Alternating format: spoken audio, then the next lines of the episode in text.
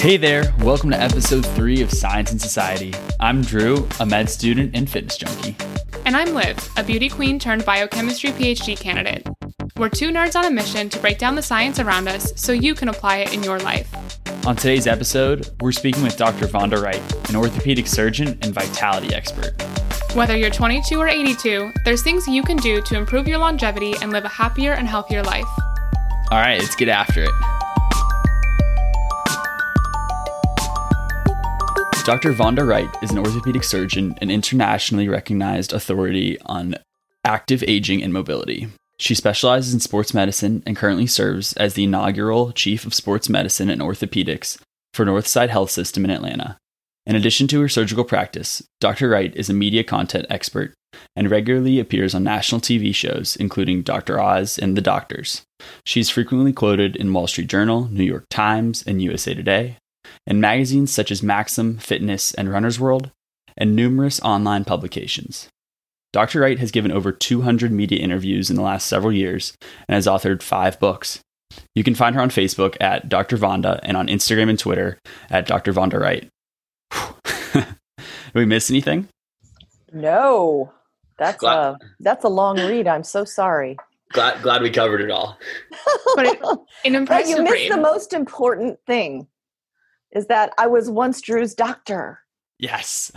Obviously, the greatest accomplishment. That is actually I, sh- I need a certificate on the wall about that. So yeah, nurse, nurse my poor shoulder back to health. that's right. That's right. Aw.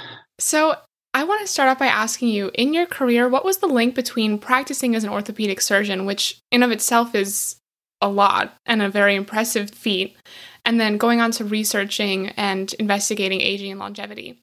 So, you know, my journey from uh, pure clinical practice to adding the research component in was actually simultaneous because, so like you guys, I went to an academic institution which really valued contributing to our fields, right? It's not enough just to learn from them.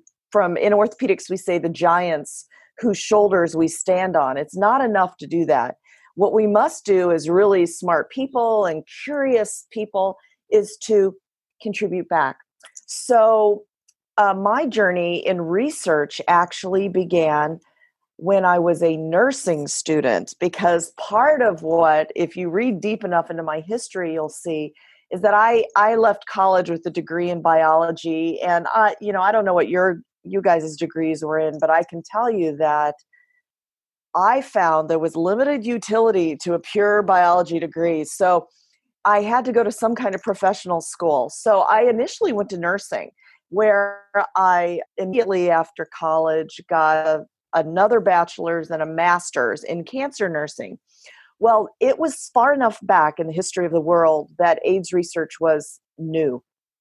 Because in 1985 was the first time I heard about the disease AIDS. And then when I went on, graduated from college in 89, we were just starting to look at how to cure people with that virus. And and so i was involved in a, a, group of research looking at the role of nutrition. So from from that point on every stage of my career was not only clinical but answering questions that had no answers. And i got to tell you from a little pride standpoint who doesn't want to be the first person to know something in the world right? All through that nursing career, that cancer nursing career, where I eventually ended up being the uh, helping the chairman of the department run his 52 person lab, right? So it was in my blood. So then transitioning into orthopedics, it began right away. And so my initial research in orthopedics was looking at stem cells, but not uh, stem cells that came from infants or de novo, but stem cells that we take from adult muscle tissues because all of us are still teeming with stem cells at varying degrees of activity. And so we found that we were harvesting stem cells from muscle that could become anything. They could become cartilage and muscle and bone. They could be stimulated to become nerve and brain, depending on the environment we put them on and what kind of growth factors we dumped on them which is the definition of a stem cell. I mean, it's pluripotent. So look at me getting all excited, even though I don't really do much stem cell research anymore. Um, there is really something to knowing something first and contributing back. So when I was done with my orthopedic training and began thinking about how am I really going to take the next step to change this world because it's very important to do what I do every day manually with my hands, right? Fixing things that are broken. But I wanted to make a bigger impact. So I began thinking about the way we age in this country. And there's actually a myth that you have to go from the vitality of youth, where you guys are now, down some slippery slope to this decrepit place of frailty where, you know, we're just waiting to, you know, pass on. Well, my research and the research of many other people interested in this subject has found that we actually have a choice. We can be healthy, vital, active, joyful to the very last minute or close there too if we just make choices that are meaningful. So, you know, I'm never giving this up. There, you know, I'll, as careers transition, sometimes you get to different places, but I'll never give up this quest to how to live better as we age. That's awesome. That's, that's like that sounds like really great news actually for all my friends that get out of bed like, oh, I have bad knees, I have bad back, I feel like I'm 50 years old. What at 20 something dudes? We got to get these kids in line. right. I know we got to get them, got to get them healthy. But that being said, what are some habits? Like, what are some of the bad habits that people at like mine and Liv's age have that we can start working on now, so that by the time you know we're 35 45 55 like we're feeling better than we the path we're set out to be on right now. Well here's the here's something that i would love for um do you guys consider yourself millennial generation or the generation younger? Where where do you fall in that? I think we're in that awful weird awkward in between actually. We're not really quite gen z we're not really quite millennials. I was born in 98 yeah i was 97 we're on that cusp. So yeah i think we're like right in between. I think we might actually be gen z I th- maybe right. I have I have 25 year old twins, and so you're kind of around their age. And the point I want to make is that the very fact that you're asking that question is amazing because we know that 80% of how we live and eventually die is predicated by the decisions we make every day. And in fact, not every day, every minute. There are 1,440 minutes in a day, if you care to know that. And when you're a resident, you're going to account for each and every one of those minutes. Well, the decisions we make are important. And but it's not the decisions to do less. I like to frame it as the decisions to do more. Right? How can I be more healthy, vital, active, joyful versus, oh my God, she's going to tell me I can't go out and have fun or eat fatty foods or go drinking with my friends and I can't, you know, it's not like that we have the opportunity to choose 1,440 times a day to live more. So, how do we do that? Well, uh, there are five pillars of health, and we need more of each and every one of them. And these five pillars are outlined really well in a fascinating book called The Blue Zones, written by Dan Buettner. He is a social scientist who went out and studied the nine communities in the world where we live longest. And on average, people in these communities live 114 years, not due to the miracles of modern science. It's because they live according to the five pillars and live more in each category. So, number one, more social connections. There's a group of women in Okinawa in a small village, women and men, who begin their social connections when they are five years old. When they go to kindergarten or whatever the equivalent is, they're grouped in these pods. Their entire lives, they meet in these pods every day through school, through work, through marriage and pregnancy and old age. And, and these 114 year old people still meet every day because we know that isolation and loneliness is detrimental to health. So, social connections. So, get out there and be with people in a safe way now that we live in a pandemic, but you know what I mean. Number two, we need more clean living. The negative way to say that is no toxins. Could you quit smoking, quit vaping, quit filling our bodies with, but let's frame it in a positive way. Let's have more clean living. We are miraculously designed. This body of ours is a machine like no one has ever built why in the world would we make decisions to gum it up with toxins? I have no idea, no matter how good it makes us feel. So we need more clean living. That's number two. Number three, smart nutrition. We are what we eat, right? And so some days I am full on bacon, but most days I am lots of green leafy, lean protein, and very little sugar. Sugar, if we could eliminate refined sugar from our diets, we would be smarter, we would have less diabetes, we would have less aches and pains. Because when my patients ask me, okay, so you tell me smart nutrition, what is the one thing I could do? Because listen, we're all on a min max, right? A min max philosophy. What is the minimum I can do to get the maximum benefit? Well, ladies and gentlemen, could you please stop adding refined sugar to your foods? And so much of it is added to our foods in this country 16 pounds a month.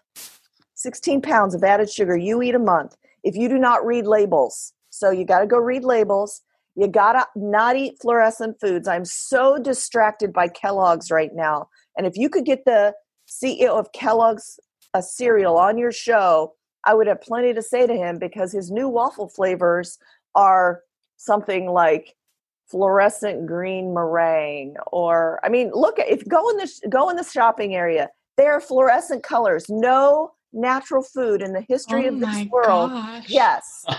no wow. natural food, no clean food is fluorescent colors.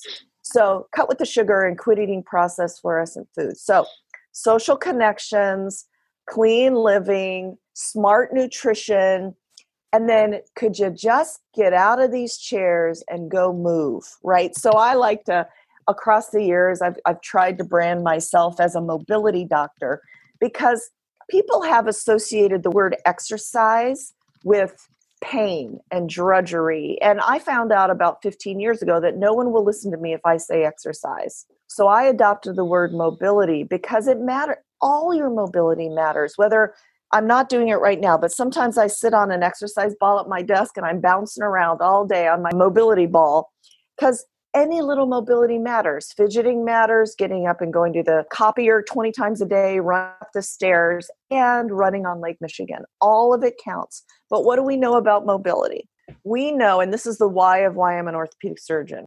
My why is that I know that by saving mobility, when I make you run again, or make you walk again, or put stuff in your shoulders so that you can play and work and whatever, by saving your mobility, I am saving your life. There are 33 chronic diseases that people in this country die from that are put in a category called sedentary death syndrome. If you have one of those diseases, let's say you have diabetes, there's a pill for that. If you have heart disease, there's a pill for that. Hypertension, pill for that. Stroke, pill for that. There is only one thing that changes the natural history of the 33 chronic diseases, including cancer and Alzheimer's, that we die of. And that is mobility. So, if you want to do one thing that's going to make the biggest impact in your life, you move around. And we learn how to associate pleasure with that, right? So that's my that's my goal now is to help people pivot from pain to pleasure when it comes to mobility. I've given you four of the five pillars right now that if we just do those things, it really transforms our lives. I remember growing up, you know, I think especially when we were younger, there was so much advertisement that was targeted towards children with all the fun snacks and cereals and toaster pastries and all these crazy things. And I wanted nothing more, nothing more than for my mom to go into the grocery store and give me all the cereals, all the snacks, all the gummy bears. And my mom, my poor mom, put up with this for so many years and refused to buy those things. And I was so angry. All I wanted was to have a Lunchables for lunch. I wanted that was my greatest ambition as a second grader. I was like, please just give me these these little boxes because all the all the kids had them. And everyone wanted to trade with you too, because you'd you'd have something like a little goodie, and everyone wanted to trade with you, and like, oh, I have a ho or a Twinkie or something like that. So there's yes, like social implications of junk food, right? Yeah, yeah. Even, like when you're like what seven, eight, nine years old, it's yeah, yeah it's and, it's oh it's like a it's like money, right? It's like it was currency. like money. It was like currency. Like currency. yeah. And I just, I never appreciated. And to this day, my mom is really cognizant and aware and, and particular about the types of foods we have in the house. Um, I think Drew can attest to this. We have a very clean kitchen. And I never appreciated that until now because she was so stubborn, for lack of a better word, about these types of things and refused to buy, you know, the, the crap, for lack of a better word, that was in the snack aisles for kids. And I'm so glad she didn't because it's so. You know what? Bad. How smart is your mother? The smartest person I know. You just have to call her and say, You are so smart. Well, you know what? I think that my daughters could probably second what you said because I never fed my children juice, right? Juice is pure sugar water. Why are we giving our babies juice? And when mothers say to me things like, My kids are so picky eaters, all they want to eat is chicken tenders shaped like dinosaurs and sugary thing. And I'm not judging mothers. Mothers have enough judgment on them. It is hard to be a mother. It's one of the joys in life, frankly, but it's hard. But my my retort is I taught my daughter, my I have a 12 year old. Uh, I taught her how to eat. You know, who is she going to learn from besides me? She never got sugary things. She only got broccoli off my plate. I never fed them baby food. Actually, I I fed her off my plate which was generally clean. Now, that's not to say that today she doesn't ask me for Eggo waffles, which I refuse her, or doesn't had didn't also ask me for a lunchable because it was social currency. But my message is children will imitate what you do. If you have a little kid with you and you're down on the living room floor doing planks and foam rolling and push-ups or whatever you do to maintain your mobility, I guarantee you your toddlers will be on the floor with you and it's the same with food. So we have a vast influence on everyone we touch concerning their health. I'm so, I would love to meet your mother. She's so smart to have trained you that way because it, the de- decisions we make as parents, and I got to say this, and it's not for more mother's guilt, from the minute of conception through the entire 10 months of gestation, through i mean those there are some researchers at Magee hospital in pittsburgh which would contend to you that from the minute of conception to the nine months of our birth nine or ten months of our birth that predisposes our health for a lifetime because we are genetically predisposed by what happens in utero so the decisions we make as parents are even more important before we even realize there's a little person around right oh the guilt the the burden, the but pressure, the pressure. but uh, just wow, how important it all is. So, as a physician, you have a really unique role, of course, to influence people to make better decisions and to live more and to live better.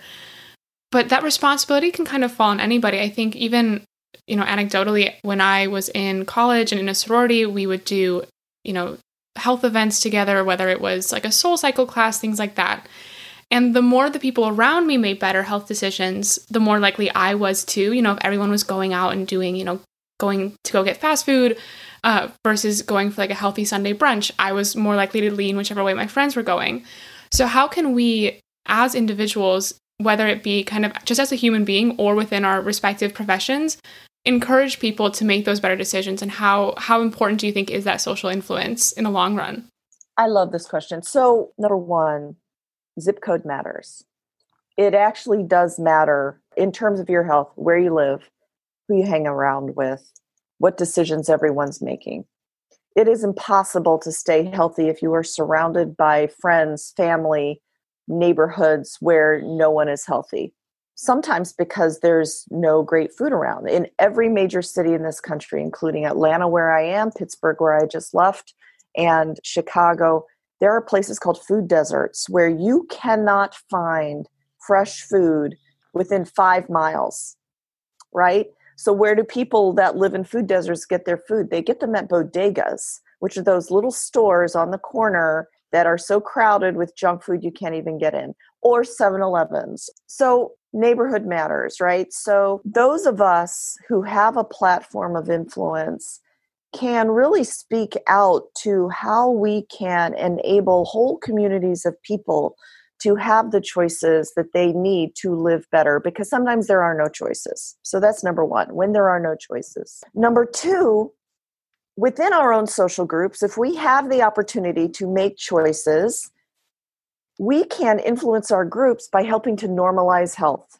right? We can normalize unhealthy living, which is, you know, in my college on Sunday nights, uh, there was no dining service, so we had to fend for ourselves. And whether we normalized to go to fast food and high fat and calories, or whether we normalized to go, which is what we did, to go to Olive Garden because you could get all the salad for a very small price because we were college kids, right? That's how we normalized healthy living. So that's how you guys can normalize each other's behavior surrounding healthy living. Now, as we grow our platforms of influence, and Drew, I say this not because I hate men, but these are the facts, Jack. Women make 80% of all the healthcare decisions in this country for themselves and everyone they touch their friends, their spouses, their coworkers, their neighborhoods. So we sit in a powerful place of influence so that you know, I founded a nonprofit called Women's Health Conversations to entertain, but more importantly, educate and inspire women to understand the powerful role we hold just like I influence the diets of my children, or I influence every person I touch in my practice, or when I'm out doing all this media and social media and book writing. Listen, I'm not trying to have more things to do, but I'm trying to expand the influence that I have to help people have health. So each one of us as an individual has an opportunity to influence our neighborhoods, our workplaces, our homes, and I believe that one home at a time, we can change the health of a city. And ultimately, by changing the health of our environments, we can change the health of our whole country, which will change our culture and will change our economy. Because you know that we spent a, spend a disproportionate amount of money in this country providing health care in the last two years of life. And I'm not saying that we should not save people in the last two years of our lives. What I am saying is that we should exercise our ability to influence health for the 80 years prior to that, right? But the special thing I'm going to say to the two of you, because you have much broader networks than the average Joe, is that you have an exponential ability to use your platform to change the health of this country as scientists and as uh, future doctors. Because I have said this from the dais, and I'm saying it to you, Liv, that it's for me, it's not about the little black dress. I could care less if I ever fit back into a little black dress because of the dress. I care that I remain a size four, which I have been since I was in college, because that means that I have not accumulated the pounds of fat that are going to produce estrogen that are going to give me breast cancer. That's how I put it all together. The superficial part is nice. It is not the why. The why is health and living more in the 1,440 minutes I have a day to do so. I think that is so incredibly key. Like people our age, the or like younger millennials, older Gen Z. I don't think our generation really gets the the why, um, and maybe that has to do with like some invincibility complex, or we just don't have that experience yet in the real world to like understand that like our time here is limited and valuable and we have to make the most of it. And when you were saying how women make 80% of healthcare decisions, I was just smiling and nodding the whole time because I, it, it's so it's true. Like my, my mom would coordinate all the appointments, like make sure we, we got to where we needed to be for our whole family. So like, um, at like at the end of the day, so, so cool. Can I talk about millennials for a minute? Yeah, go for it. I'm like hijacking your podcast, but so I was interested you know there there let's put some stats out there. There's 77 million baby boomers right? So that's all your grandmas and grandpas. And they were born right after the second world war. And it's from that generation we learned how to do health better. And we did watching and waiting techniques right? Like what happens to you if you eat bacon every day for 70 years? So that is where a lot of the current health has come. And we haven't done a great job taking care of them but we've learned a lot but I wanted, through Women's Health Conversations, to understand what the most powerful generation in the history of the United States wants from their health. There are 110 million millennials, and then the people who are just their younger brothers and sisters like you. And I thought to myself, there is no way that they view health in the same way that the baby boomers or my generation did. So I did a little market research. We had these traditionally they would have been called think tanks. I called them action tanks because millennials aren't just about sitting around thinking. Millennials are about doing. So we called these action tanks and I and I held several of these. And from these action tanks, we came away with seven ways that health needs to be different for the people we are serving in this age group. And it was really surprising, uh, these seven things. And I'm producing these, I'm releasing these in October as a 10 blog set on my own webpage, drvondawright.com, as well as the Women's Health Conversations page. So it'll be all over social media. And, and if you want to just key into it, just follow me at a Dr. Wright. But some of the points we found were that millennials want to be responsible for their own health before just calling up a doctor to figure out what's on, they're going to go to Dr. Google. They're going to find out. They're going to ask their friends, right? And that means that they want to be in control. They do not want to be told what to do, uh, which is great. I want people to take control of their own health. But they also want health delivered in a calm, soothing environment. They do not want to walk into a doctor's office that feels like a machine, right? They want a more mentally soothing place. Another thing we found out, and I think we're seeing this in society right now, is that baby boomers would not talk about mental health. We're all tough as nails, we're going to toughen it up, and we're going to suffer because of it. Well, millennials are really keyed into the fact that we are body, brains, and bliss. We are a physical body, we are a physical brain, and we are mood or bliss part. So, and everything is intimately connected down to the 4 trillion gut bacteria that we all have. It's the largest nervous system in our body. I mean, it's connected to our brain, right? So, millennials are really keyed into that. You know, what's really interesting that we found out that for baby boomers, sex and reproduction is just that sex and pleasure, right? But for millennials, it is social justice, it is mental health, it is pleasure, but it is so much more. It is policy making. So I am really encouraged by what we're seeing coming up in you guys' generation because somehow you guys have gotten the message that you can make decisions which infect you in the long term and that you want more and you don't want to age down some decrepit slide. So I hope that more people pick up on the message we're having today is that the decisions you make today are incredibly vital going forward. But you know what was most interesting to me? I asked them, well, all these things you want, the mental health services, the yoga, the the massage, the acupuncture, Who's paying for that? That is all really expensive. Well, you know what the millennials said to me? They said, We are willing to pay 25% of our disposable income above and beyond health insurance in order to ensure that we live the way we want to live.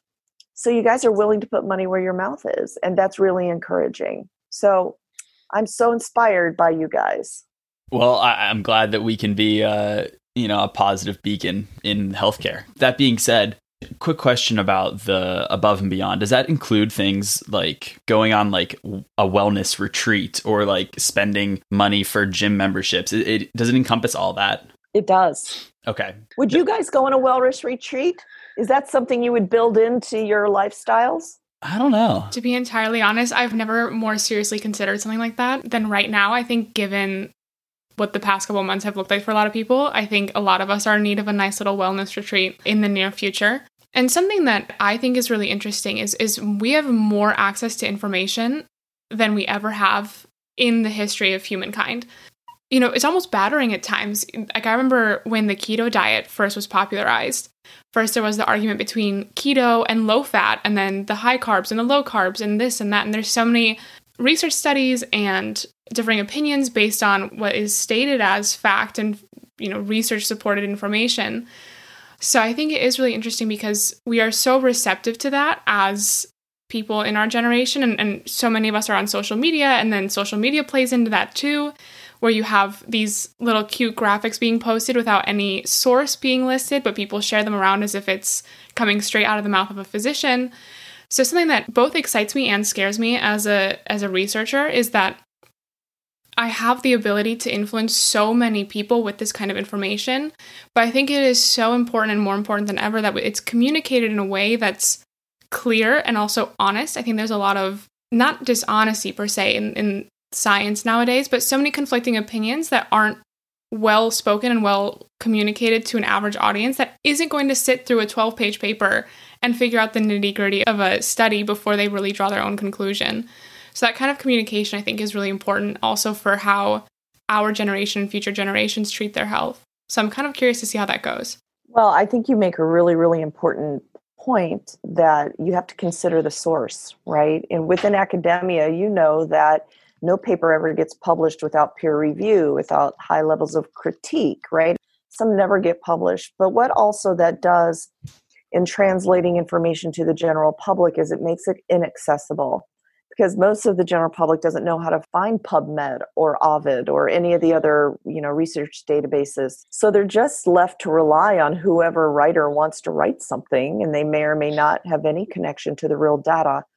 So I think podcasts like this can do a great job at, you know, as you progress in this and have different experts on, but, you know, choosing subjects. You guys are both very well versed in the research process, you know, weeding out the info for people and then citing your sources, right? Because you would be doing a huge public service by vetting information for people. And in fact, sometimes when I've published my own work, I have sacrificed something called impact factor, which is the more heady, the fewer people actually reading the paper because the journal is so like deep, no one can even understand the information.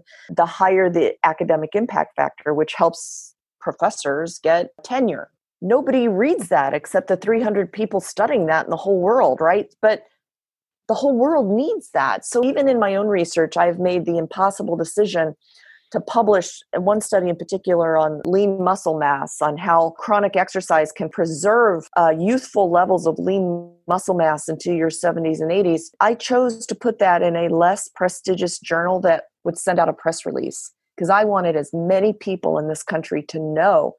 And you know what? It worked. Hundreds of thousands of people downloaded the pictures from that paper. But that's a hard academic decision I made. But I think that more smart people like you that are then accessing public channels can help the rest of us and vet the information uh, because it's so important. I mean, I love that you think it's important. Yeah, what like that logic and line of thinking is one of the exact reasons that we wanted to start this and because we felt that we want to take the the heady stuff and try and boil it down to take home points and messages. And you know, we've talked about you know a good amount this last 30 or so minutes of you know everything from women making most of the healthcare decisions to you know aging is not a decline to frailty. That being said what is like one big takeaway that you would want our listeners to hear or just the like the general public to to know from either the last like 35 minutes or something new? Well if we're looking for you know what is the take home message that your listeners, whether they're scientists or whether they're the general public, can take is that this thing we started with, Drew and Liv, is that aging is not an inevitable decline from vitality to frailty, and that we have an individual and social responsibility, whether thinking about our, our own bodies, our families' bodies, or how illness affects the gross national product and where we spend our money in this country. We have a responsibility for our health in health insurance, there's this concept called the deductible, which is the money you owe before the insurance kicks in. Well, in real life, we have a health deductible. It is the part of our health that we are responsible for, whether it's the decisions we make to live the five pillars of health we discussed, whether it is educating our families and everybody we touch by the platforms we hold, or whether it is simply keeping healthy enough that we do not burden society with the health bills that are inevitably going to come because we chose in our youth not to take care of ourselves. Because we are living in the United States, and whether you like it or not, we do take care of our people. Because if you have no health insurance, every hospital has a system where they will provide free health care. Every hospital, no matter what you're told. If you show up and you need care in the emergency room, you will be given care, right? We have an individual responsibility for health, whether you just eh, recognize it or you put something on it like it's your health deductible. But that means that we are a powerful force in our own health and in the health of everyone we touch, whether you're someone in fashion, someone in business, or someone in science. It's all the same. We're all human beings. That's my message to you. Awesome. Well, thank you so much. We really had a great time having you on the show and I'm ready to run through a brick wall. You're gonna end up with another surgery. Drew, watch out. Yeah, yeah. Drew, please don't do that. My friend, don't do that. and before we end this, I want to remind everybody that you can also find Dr. Vonda on www.drvondawright.com. So be sure to check that out for so much cool information. Drew and I were both scrolling through that website the other day and I was just blown away. I was very fascinated and very excited as someone who is also a woman entering the field of science.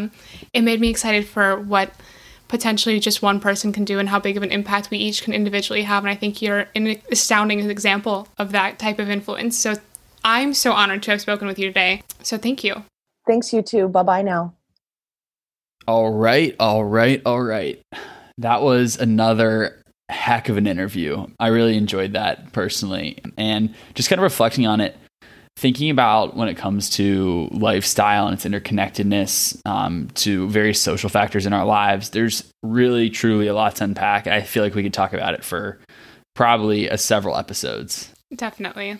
But what she mentioned about those pillars of health really resonated with me. And I really liked the actionable items that she kind of gave us that can change the trajectory of our lives in terms of vitality and living longer, happier lives. Right. And, you know, the first one, which was social connections, I think is a really difficult one these days as we're all, you know, sitting on Zoom and taking online classes. But it reminded me of the Science of Wellbeing class that was pretty popular on Coursera. It's that Yale class that was made, you know, available for free. And that was a big point that was mentioned in that class as well is how important social connections are not only to our health, but to our happiness and to our genuine happiness compared to a lot of the things that we think make us happy. That's such a big one that, that really, truly, genuinely does influence our well being and our, and our happiness. And there was a study mentioned in that course by David Myers at Hope College in 2000 that actually found that people with close social ties are happier, but also more likely to survive fatal illnesses and are less vulnerable to premature death, which I thought was really interesting because we tend to take those things for granted, right? Unbelievable. Like, okay, we get it. You're happier. I mean, that totally makes sense. You're around people. You feel connected. You feel like you have a purpose. You know, Maslow's hierarchy of needs for our psych nerds out there. But the surviving fatal illnesses part and like better vitality and resistance to like chronic disease, that's that's mind blowing. Right? Right? Like we are literally saving each other's lives, Drew, right now. well, there's no one else I'd rather have saved my life. Oh, stop. Stop it, you. And you know, and the second one, just moving through them, the more clean living and, and less toxins. I actually kind of went on a big internet search after we interviewed Dr. Wright and it turns out that these toxins are pretty much everywhere. I mean, from cosmetics to self care products to our produce to plastic and lead and the paint in our house. I mean, you could go on and on. So I think, you know, I'm not going to prescribe any official advice here because I don't think I know enough about this to really say that. But just starting with a clean sweep of your life and kind of analyzing what you're putting in your body and on your body is a good place to start there because, gosh, those things are everywhere. Yeah, and I, I I think what you mentioned is is a great place to start, like taking account of like where you're at. And I think that with a lot of our shortcomings in these pillars, like that's a great place to start and and looking at kind of taking account of your life, your habits, your day to day, like what's going on? Like am I happy with, you know, what I'm eating, what I'm doing, how I'm spending my time? I think generally just like a good good rule to live by, but that's just personal preference and experience. Right, right. Because how can you make change if you don't know what your baseline is? So I think that's that's a really good point. Totally. So that brings us to this third pillar that Dr. V was talking about. That's smart nutrition. Um, you know what we're putting in our bodies and how we're managing that. And when she said that, it brought to mind this lecture I had about a week ago, and there was a study referenced in it entitled Consumption of Ultra Processed Foods and Mortality, a National Perspective Cohort in Spain.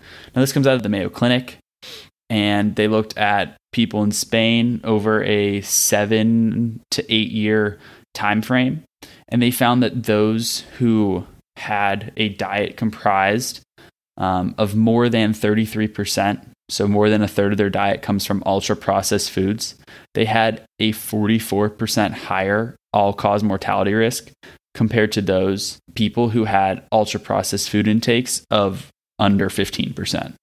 That's crazy. And Drew, I know, I mean, for anyone who doesn't know this, Drew is a big fitness guy. And, you know, as I prepare for Miss USA, I, I don't think I've ever looked more closely at the types of foods I'm putting in my body, but, you know, you feel better. Truly, I feel so much better when I'm paying more attention to what I'm eating and not just, it's not a matter of how much, but like the quality of it.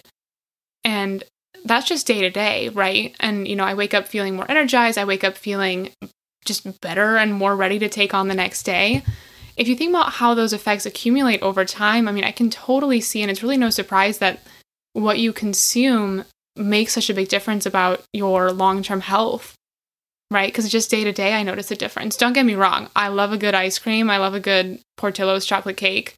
But man, you know, like long run, I don't think I could function as well. And there's so much expected of us at our age, you know, day to day, we're going to burn out if we're not ready to take on that day because of what we're consuming. And it's such a complicated issue. And we could really, again, another thing that we could talk about for episodes upon episodes. But I actually hope we do an episode on this. I'm, I think nutrition is such an interesting and complex topic. I could just, I could go on and on forever. Yeah, I'd love to dive into it in in terms of you know general vitality perspective from a performance perspective and just like anecdotally um, when I'm eating healthier, cleaner, making my meals more often versus going out, like just making better decisions in terms of what I'm putting in my body, like I feel better. I have more energy. I don't have that 3 p.m. slump in the middle of the afternoon.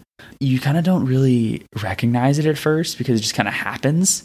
And then all of a sudden, like you turn around, you're like, wait, I don't crave this. I don't crave this you know, I don't really care for 11 p.m. bag of popcorn with a two liter of soda. Like, no, I like not no. Right. You just when you're eating, you know, chicken, salmon, eggs, lean meats, veggies. Oh, the best. The homies. Yeah, it's you don't you don't crave that that processed food as much not only does like healthy living make you get more energy, like you, you feel better moving around in the gym. I feel like I have more exercise. And that is like the fourth thing she said is, you know, you got to move. And that's not, and that doesn't mean you have to like be working out or like be some crazy athlete. That's just like Dr. Wright said. She just has her like medicine ball she sits at at her desk. I love that idea. Honestly, great idea. And I might have to uh, invest in a medicine ball and get rid of this chair because my back, since you know, online classes, brutal destroying it. Right. That's I think that's such a big change that so many people are going through right now is we have never been glued to our screens more than we are now. As if we weren't glued to our screens enough. Here we are sitting through hours and hours of Zoom classes and I'm even thinking about my coding I'm in a coding boot camp next week, you guys. Um and I will be coding on a laptop not moving around for upwards of 6 7 hours a day. That is not healthy. You know, it's it's really not. So I think I'm going to, I've talked to Drew about this. I'm going to schedule in my walk time as if I would be walking to a class in between my virtual classes because I think there's no other way I can give my body that movement that it needs. And I'm currently reading uh, Drew's notes that he added onto this document, and he couldn't have said it better when he said that King, King Julien likes to. Drew, you crack me up. You crack me up even through a through a screen. That King Julien Julien likes to move it, move it. So, y'all, if you haven't seen Madagascar, go watch it. Go take the advice of King Julien. He said it best when he said that he likes to move it, move it. And I think that's what we all need to do more of in our lives, especially these days when we're trapped essentially at home. We got to prioritize it because it's not even a matter of how you're going to feel today or tomorrow, it's how you're going to feel for the rest of your life. And I think if that's not reason enough to do it, I don't know what else is. You took the words right out of my mouth. I, I, I, I have nothing to say. Nothing to say. I left you speechless. Wow. Not the first time. We're being so smushy today. uh, well, yeah, I, you know, Drew, I learned so much. And I think, you know, she said it best when she said that every minute of each day we have an opportunity to make a choice for ourselves. And that that really struck me and i think that's something that i'm going to take with me for the rest of my life because the little decisions we make do add up over time and we have a long life to live and why let it go to waste oh 100% 100% shout out dr v for that that's a little meta but i think worth thinking about especially now I, have never thought more about my life generally than i have over the past couple months and i've never appreciated it more yeah i'm, I'm right there with you on the sa- same wavelength right now Hey, but you know, this is a great episode. Really uh, enjoyed talking to Dr. V and getting her insight. Um, but that is all for this week's episode, everybody. You can follow us on Instagram at Science and Society to catch our new releases, upcoming topics, and our science shenanigans. And of course, be sure to tune into episode four coming out on September 21st. And always, peace, love, and science.